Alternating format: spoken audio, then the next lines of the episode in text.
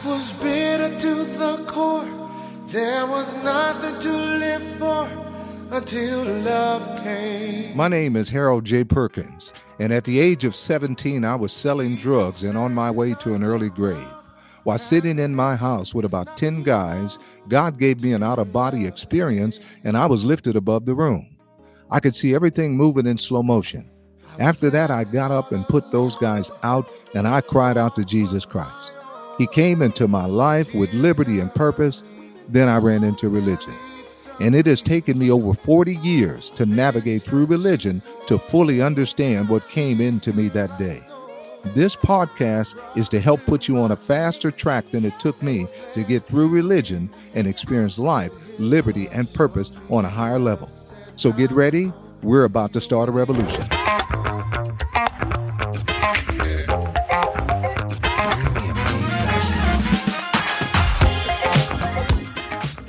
Again, welcome. In this episode, my goal is to give you an understanding of the power that is available to us to live this life. After Jesus had risen from the dead, he told his disciples to wait until they received power before they move forward with what he had for them to do. In other words, he was telling them that they did not have to live in just their own strength. A power sent from God would equip them for victorious living. This power would not just be to heal the sick and to cast out devils. This power would enable him to be successful in life. In the Old Testament, the power of God would come upon Samson, and he received a supernatural strength, and no man could defeat him. It came upon Daniel and gave him knowledge and wisdom that enabled him to be an advisor to the king when he was just a teenager. It came upon Solomon and made him one of the wisest men in the world and also he became the wealthiest man in the world. But in their day, the power did not live in them, it would come upon them. But in this our day, the power lives in us. The, po- the problem is, is that most don't know what they have, and those that do, they don't know how to release it. When I received a deeper revelation of what I'm about to talk about, the devil manifested itself in the natural realm. That's how much it upset him and it was an attempt to frighten me. But I know who is Lord. Jesus is Lord, and as we fully understand that, we should have no fear of the defeated powers of darkness. Jesus made something available to us that Satan has no answer for. All he can do is try to stop you from knowing about it and operating in it. Okay, let's go. I'm going to start over in John chapter 1, verse 14 to 16. I'm going to give you a lot of scripture so you know I'm not giving my opinion. The word of God backs up what I'm saying. I'm starting in John chapter 1, verses 14 through 16. It says, And the word was made flesh and dwelt among us. And we beheld his glory, the glory as the only begotten of the Father, full of grace and truth. John bare witness of him and cried, saying, This was he of whom I spoke. He that cometh after me is before, before me, and he was before me, and of his fullness have all we received, and grace for grace. Now, notice it says here that Jesus was full of grace and truth, and of his fullness have we all received. Now, let's put a pin in it for a moment. Let's say that you and I receive the fullness of NBA star Steph Curry. What would be expected of us if we had everything that was in him? Would it not be ex- expected of us to perform at that level, at the same level he did? Well, it says that we receive the fullness of Jesus Christ. So, what should we be expecting? Let's continue. Now, here we know that Jesus moved in power. And it was grace and truth that was in him. He was full of it. Was it this grace and truth responsible for the power he moved in? Let's go on to another scripture. Let's go to Hebrews chapter 2, verse number 9. But we see Jesus, who was made a little lower than God for the suffering of death, crowned with glory and honor, that he by the grace of God should taste death for every man. So here we see that it was by the grace of God that Jesus tasted death for every man. So again, there must be something in power about this grace to empower him to taste death for every man. Now let's go to Second Corinthians chapter 12 verses 7 through 10. This is talk the apostle Paul talking here. And he said, Lest I should be exalted above measure through the abundance of revelations, there was given to me a thorn in the flesh, the messenger of Satan to buffet me, lest I should be exalted above measure. For this thing I sought the Lord three times, that it might depart from me. And he said unto me, My grace is sufficient for you, for my strength is made perfect in weakness. And then Paul says, Most gladly, therefore, will I rather glory in my weaknesses that the power of Christ may rest upon me. Therefore, I take pleasure in weakness, in reproaches, in necessities, in persecutions, in distress for Christ's sake. For when I am weak, then I am strong. Here, Paul is saying, he said to the Lord, Lord, I'm having an issue with Satan. Help me. And the Lord said, My grace is sufficient. My grace is enough. Paul's response was, Then I'll take pleasure in weakness. For when I am weak, then I am strong. Strong from what, Paul? Well, the only thing the Lord mentioned was grace. So grace must have given him strength when he was weak. Now, what is this grace that I'm so weak about something? I pray to God three times. He tells me his grace is sufficient, and I go from weak to strong. Now, think about this. If I was in the middle of a fist fight with someone and they saw me in the middle of the fight go from weak to strong, they noticed it, they'd probably run. It would frighten my opponent. Therefore, we know why Satan doesn't want us to know about this. Let's continue. Romans chapter 6, verse number 4. Therefore, we are buried with him by baptism into death, that like as Christ was raised up from the dead by the glory of the Father, even so we also should walk in newness of life. Here it says that Jesus was raised from the dead by the glory of the, glory of the Father. What kind of glory is powerful enough to raise Jesus from the dead? Let's see. Let's go to Ephesians chapter 1, verses 4 through 6.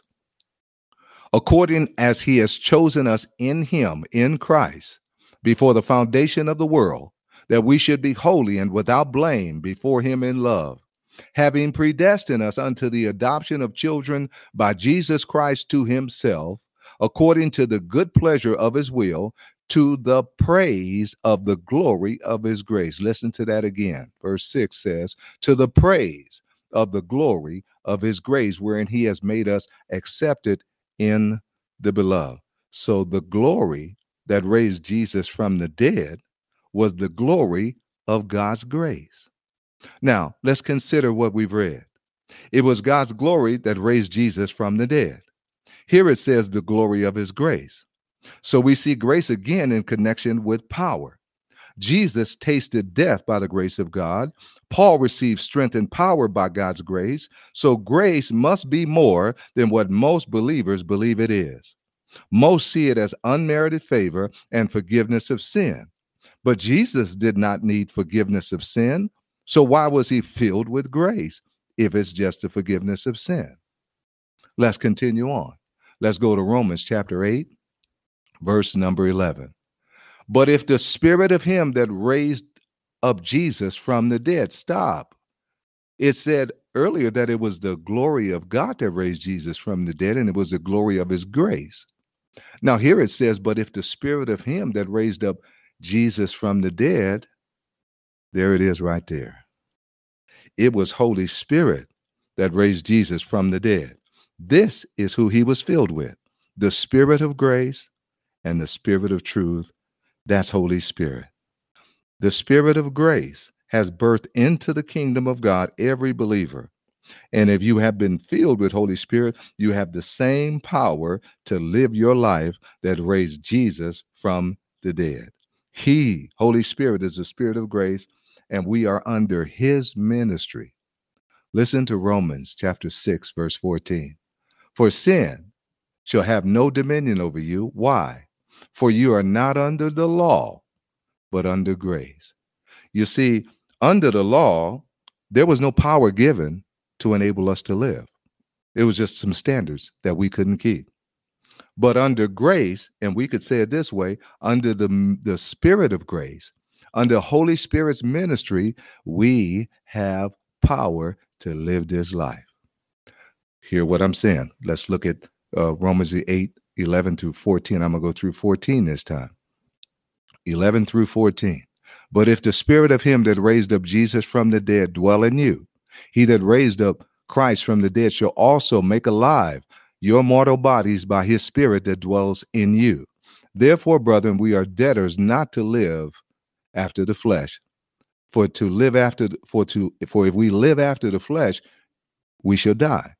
But if we through the Spirit, Holy Spirit, do put to death the deeds of the body, you shall live. For as many as are led by the Spirit of God, they are the sons of God. So we can see here that we have Holy Spirit to lead us, to empower us to do what we could not do without Him. Now let's go back to Romans chapter uh, 6, verse 4, and look at it in a different perspective here. Therefore, we are buried with him by baptism into death, that like as Christ was raised from the dead by the glory of the Father, now we know now that this was by the Spirit of grace, by Holy Spirit, that he was raised from the dead. It says, even so, we also should walk in newness of life. See, there is the challenge. We have Holy Spirit and his power on the inside of us to enable us and to equip us to live this life. We do not have to do it in our own strength.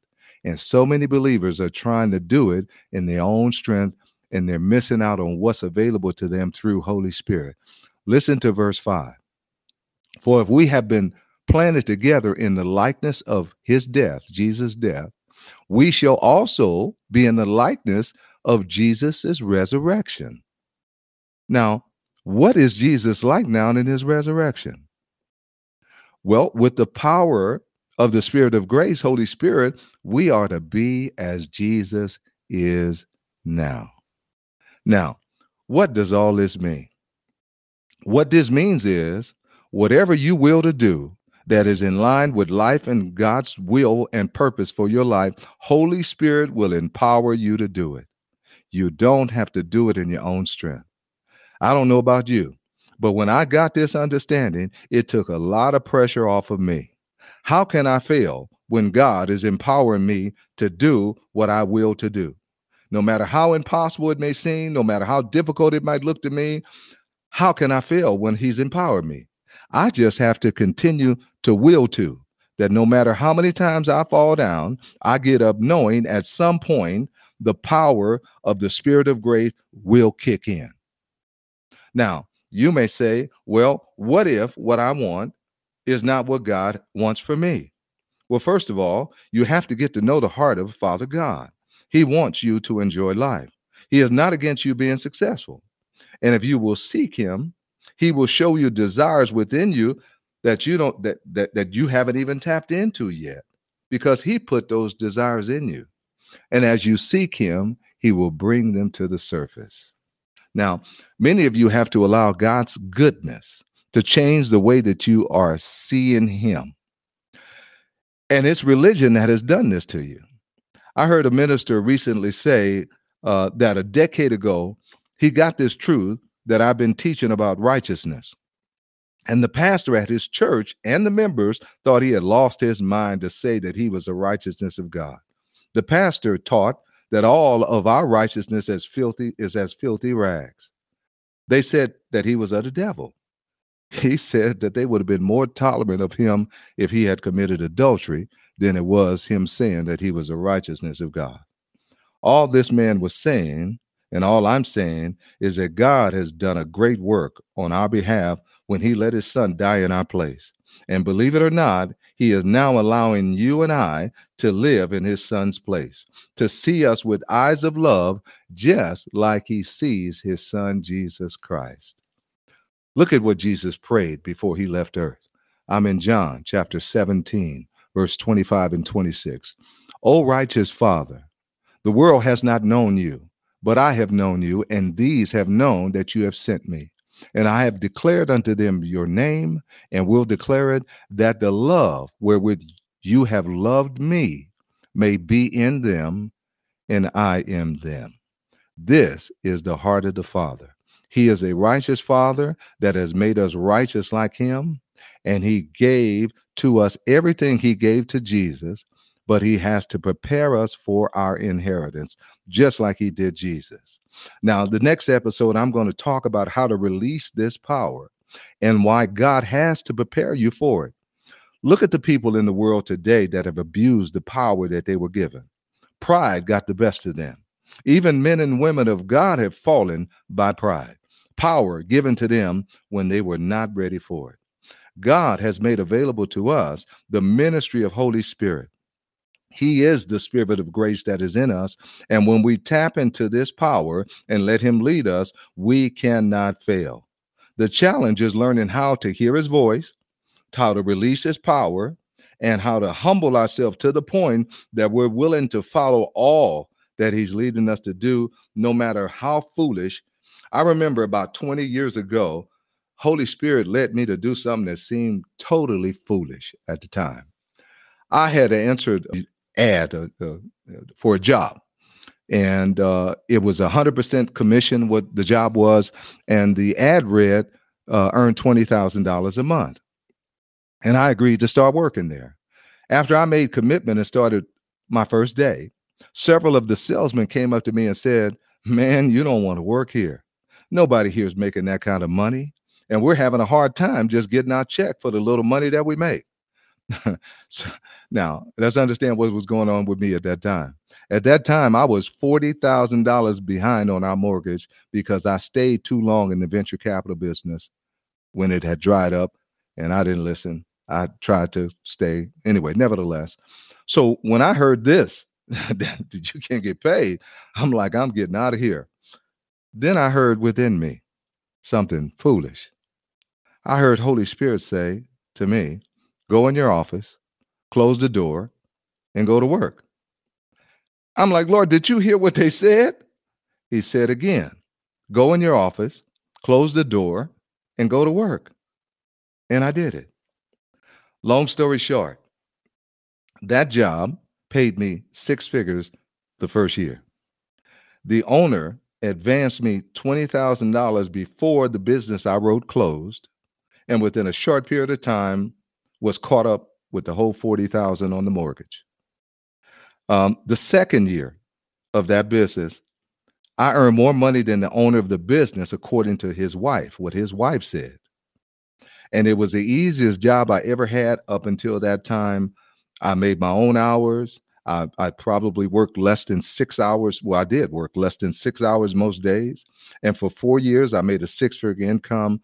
And the owner of that business when I left was making more money than he ever made in his life because he he duplicated what I was doing 10 times and I heard later that he sold his business for a huge profit later. Now, some people think that this God thing is just about religion. No, there's a living God who wants to show himself alive in your life today in every single area of your life. Let me say right here if you don't know our living Savior, Jesus Christ, you get to know him right now. Say this prayer with me. Say, God, I believe that you sent your son, Jesus, to die for my sins. Jesus, I accept you into my life as my Lord and my Savior. Help me to live this life. That's it. It's that simple. If you mean what you just prayed, start reading the Bible for yourself.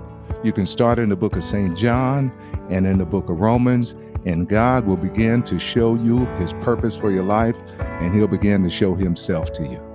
All right, we'll see you on the next episode.